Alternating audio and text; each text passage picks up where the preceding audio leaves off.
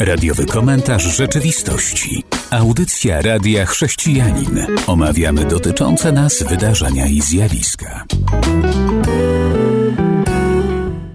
Witam serdecznie słuchaczy i witam również mojego stałego gościa Tomasza Kalisza. Bardzo miło mi y, gościć y, w Państwa domach, czy gdziekolwiek Państwo nas słuchają, no i, i, i rozmawiać z Tobą, drogi Robercie. I przechodzimy do wiadomości, które zostały przygotowane. Nasi słuchacze mogą też wysyłać do nas swoje propozycje, a teraz to sztuczna inteligencja. O tym już wspominaliśmy, ale powracamy do tematu, bo pierwsze nabożeństwo, które zostało odprawione w kościele luterańskim w Niemczech. To było 9 czerwca i sztuczna inteligencja wygłosiła do wiernych kazanie, a także było poprowadzone przez sztuczną inteligencję. Było tam kilka tak zwanych awatarów, a jak sam organizator zaznaczył, że 98% spotkania pochodziło z maszyny. Co o tym powiesz?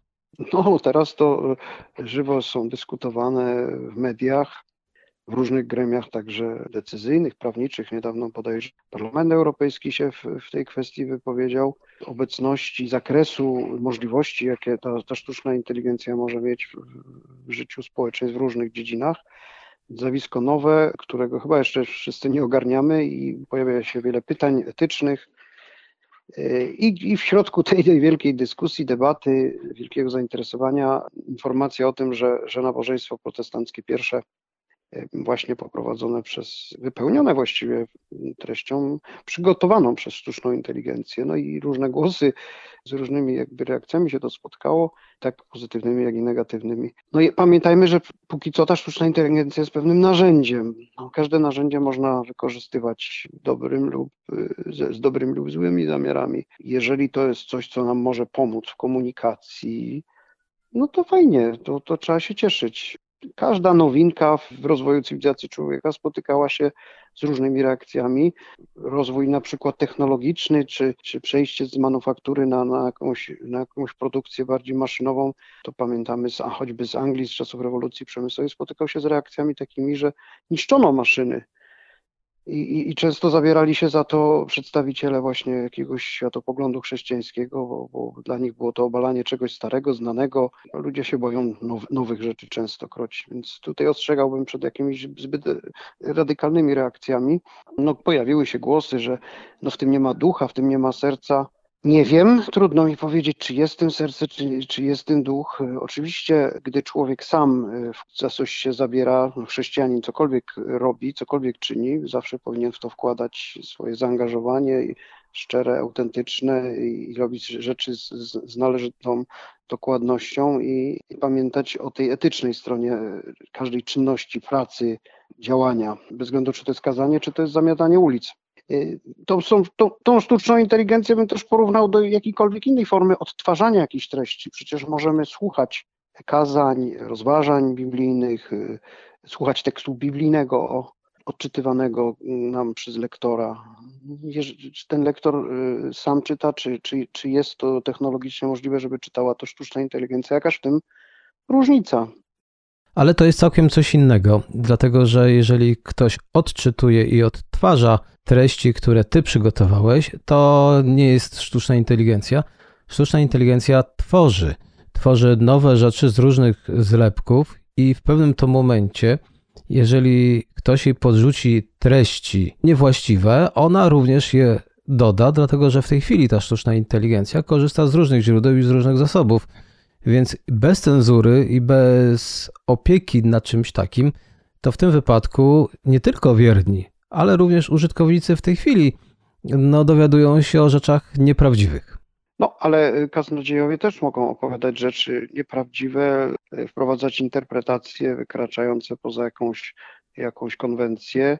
Zresztą stara nowotestamentowa zasada badali pisma, czy tak się rzeczy mają. Tak? Jak apostoł Paweł gdzieś tam zwiastował przesłanie Słowa Bożego, to słuchacze, to bodajże w Berei było, badali pisma, czy tak się rzeczy mają. Czyli zawsze chodzi o krytyczną postawę słuchania, bo czy to sztuczna inteligencja będzie przygotowywać i wygłaszać kazanie, czy, czy jakikolwiek człowiek, no to skutki mogą być różne.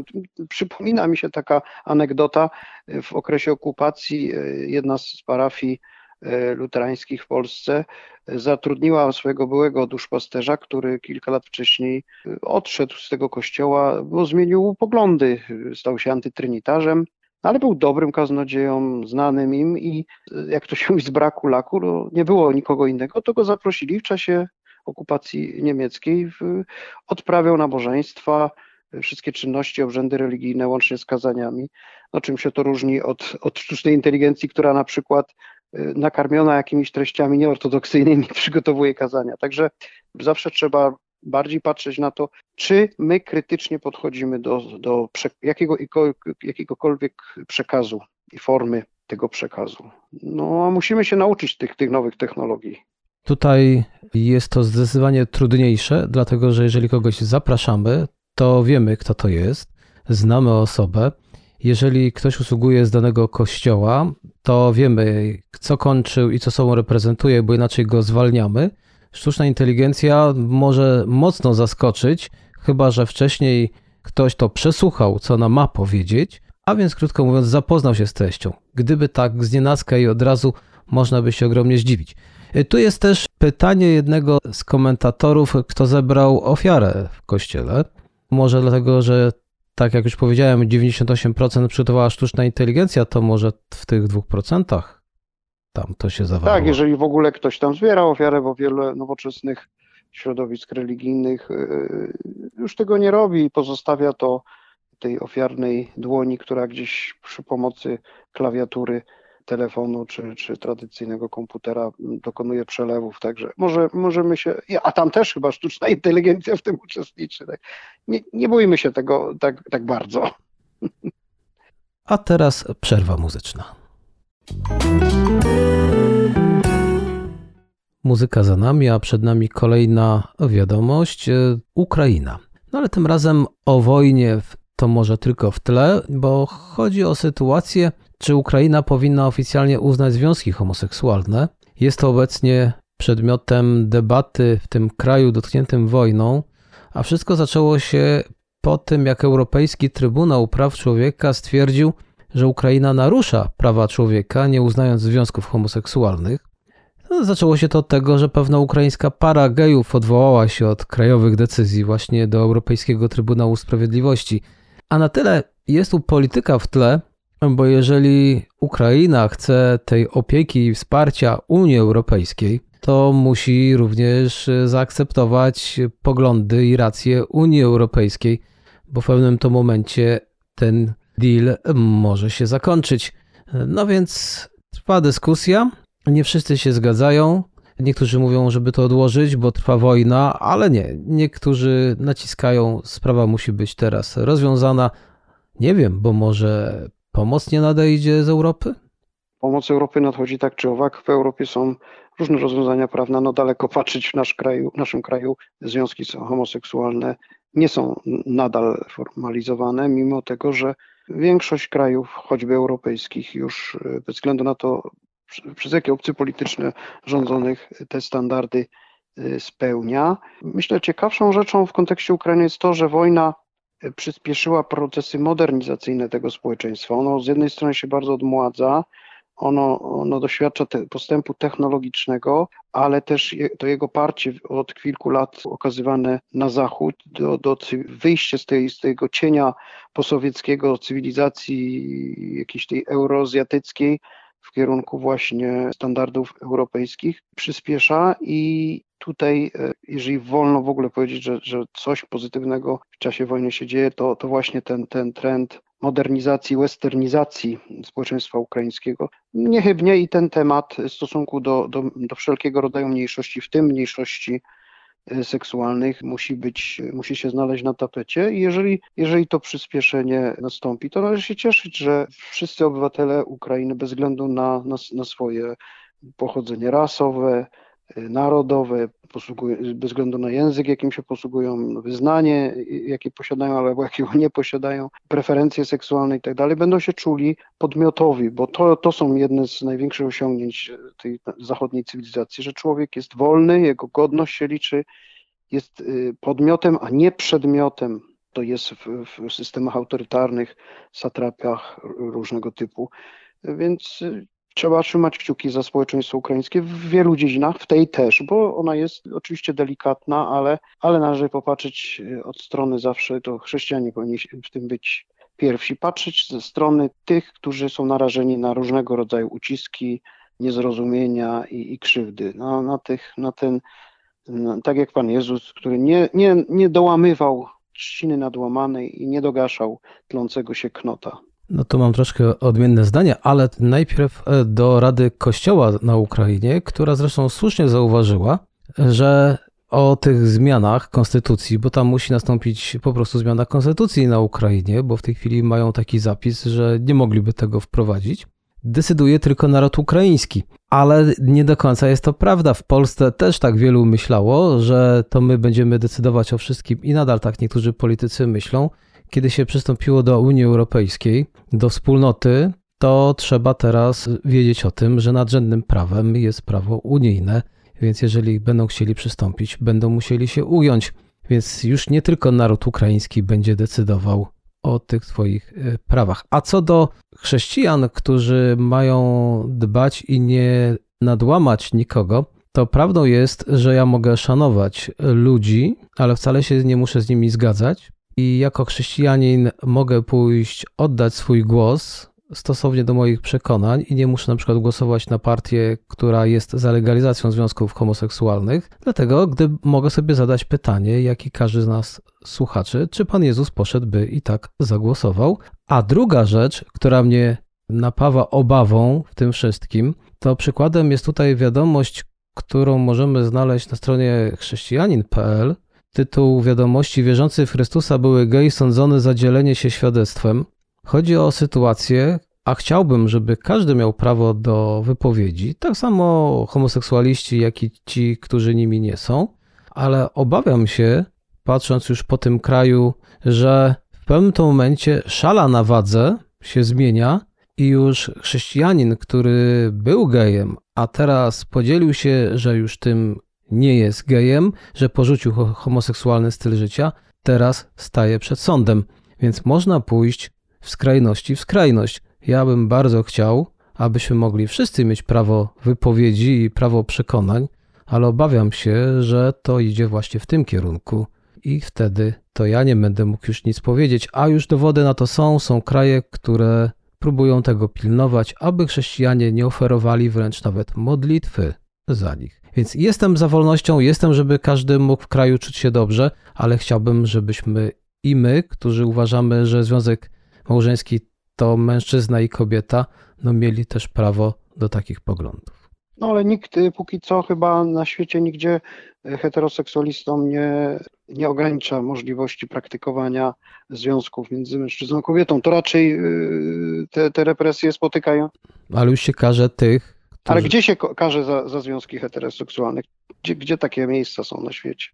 Nie, zamówienie, że się porzuciło homoseksualny styl życia. Teraz nie, nie człowiek stanął przed wierzyć, sądem. Trzeba, to, trzeba się temu przyjrzeć. Bo... No sprawa jest głośna i jest obecna w wielu serwisach anglojęzycznych, jakże i też polskich, które to relacjonują. W piątek, 9 czerwca rozpoczął się proces tego to człowieka, Mateusz ma na imię, uważany za pierwszą w swoim rodzaju sprawę sądową na świecie.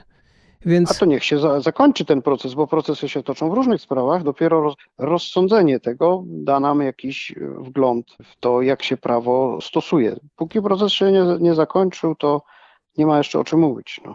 Tak, ale już temat jest na rzeczy. Tą wiadomością kończymy część drugą, za chwilę będzie trzecia, ale zanim się to stanie, to utwór muzyczny. Witam ponownie. Teraz przechodzimy do wiadomości z kraju. A co w takim razie u nas się dzieje? A u nas nagłówek wiadomości w serwisie Wirtualna Polska: Więzienie za przerwanie aktu religijnego. Nagła zmiana. Przeczytam pierwszy akapit. Sejm miał zająć się w piątek projektem nowelizacji kodeksu karnego, który przewiduje, że za leżenie kościoła w czasie nabożeństwa lub doprowadzenie do przerwania aktu religijnego będzie grozić do trzech lat więzienia. Jednak marszałek Sejmu przed głosowaniem zdjęła ten punkt z porządku obrad. A podczas piątkowych głosowań w Sejmie właśnie miano zdecydować m.in. o losach projektu nowelizacji kodeksu karnego, właśnie nazwanego przez jego autorów projektem, i tutaj mnie to zadziwia, w obronie chrześcijan. A został on przygotowany z inicjatywy Solidarnej Polski. Takie rzeczy u nas w kraju. No, państwo demokratyczne i praworządne, a za takim ciągle się Rzeczpospolita wedle zapisów konstytucyjnych uważa, powinno stać na e, straży wolności wszystkich obywateli. Bez względu na to, czy są chrześcijanami, czy są niechrześcijanami, czy są wyznawcami jakiejkolwiek religii, czy, czy żadnej.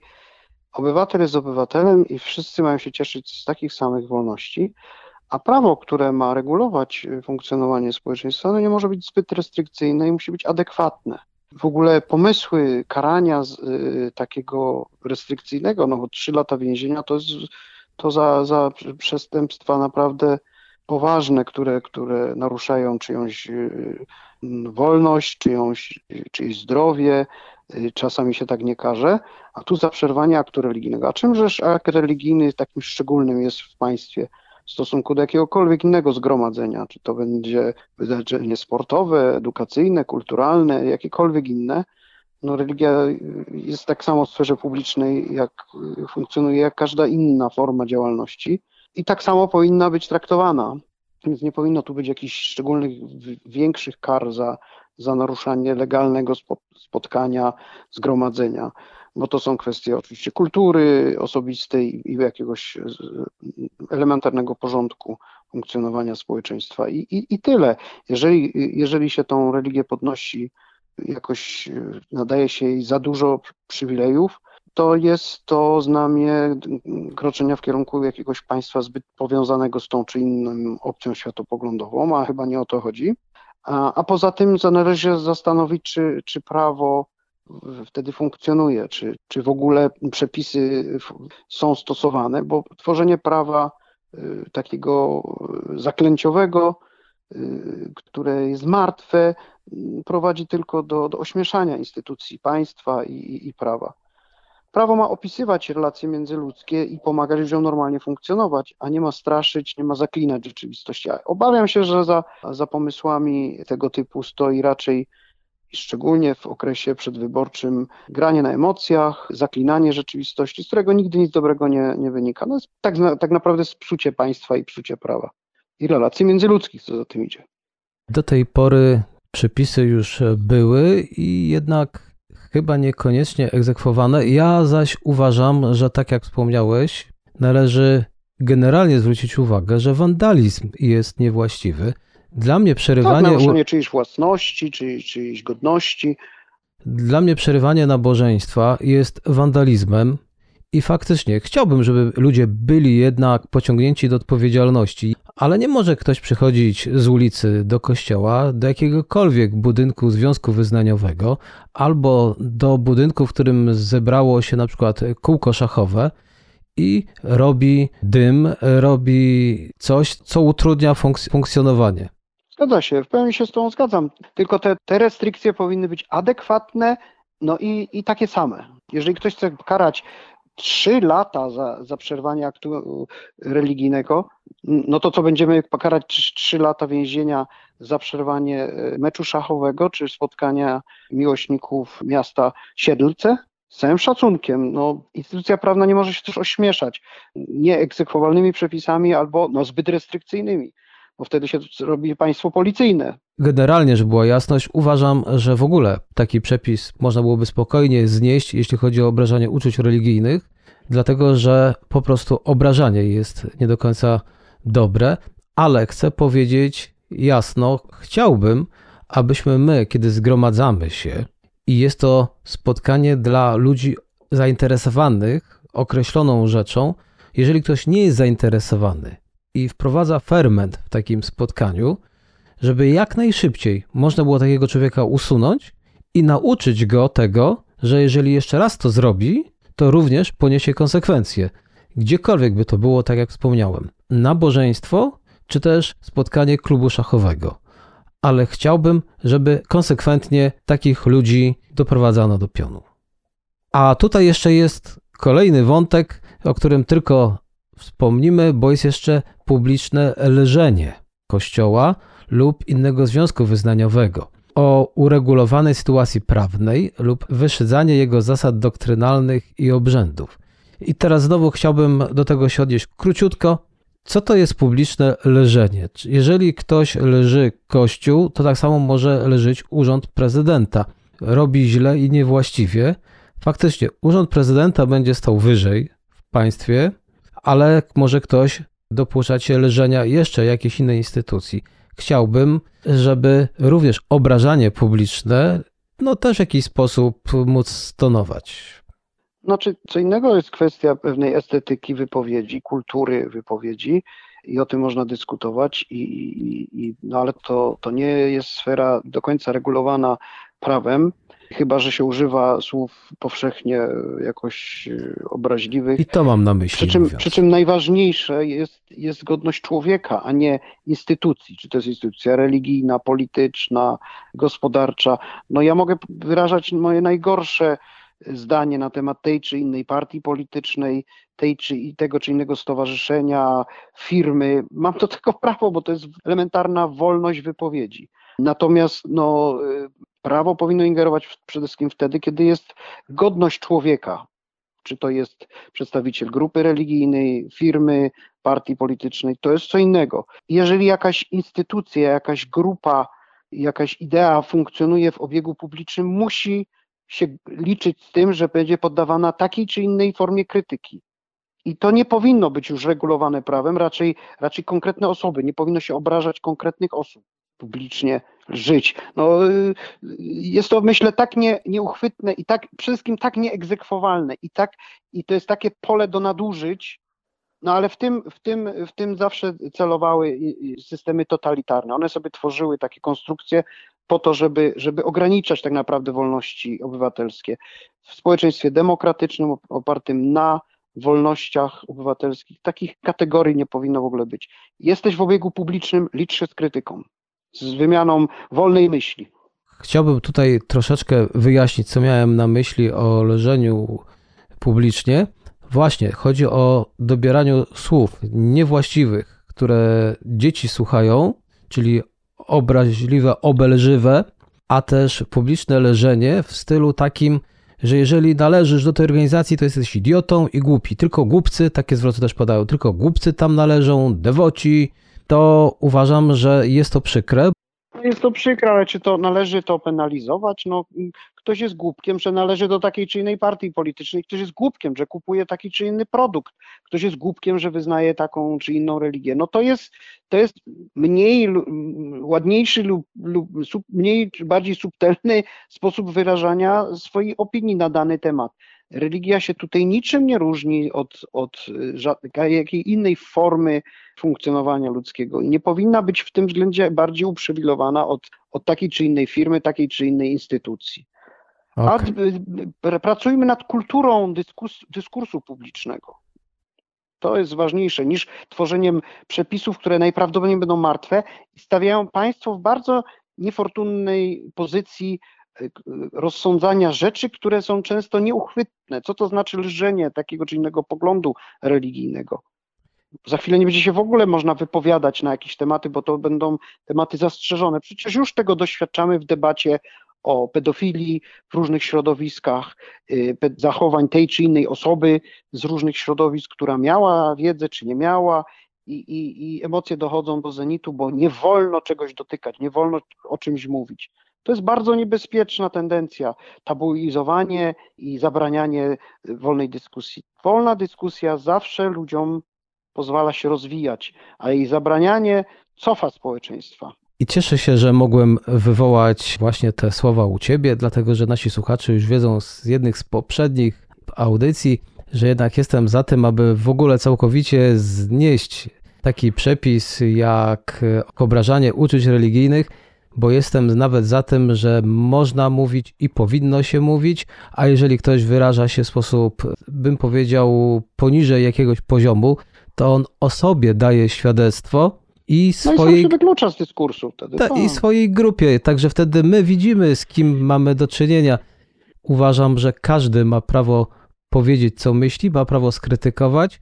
a druga osoba niech w takim bądź razie przedstawi swoje argumenty. Może zrobić to już w sposób bardziej cywilizowany, albo może się odciąć od takiej dyskusji, mówiąc, że w takiej atmosferze to nie ma rozmowy. A przysłowia są mądrością narodu. Mamy stare polskie przysłowie. Prawdziwa krytyka, przepraszam, prawdziwa cnota krytyki się nie boi. I tym to akcentem kończymy naszą dzisiejszą audycję. Chciałbym, abyśmy nie bali się dyskusji, nie ma obaw, nie bójmy się tych, którzy mają odmienne poglądy, przedstawiajmy swoje, a może po prostu wszyscy razem. Ale szanujmy rozmówcę, szanujmy nawet naszego przeciwnika w poglądach, bo zawsze człowiek powinien być najważniejszy jego godność. I tymi to słowami kończymy naszą dzisiejszą audycję. Dziękuję za uwagę. Do usłyszenia. Do usłyszenia Państwu. Był to radiowy komentarz rzeczywistości.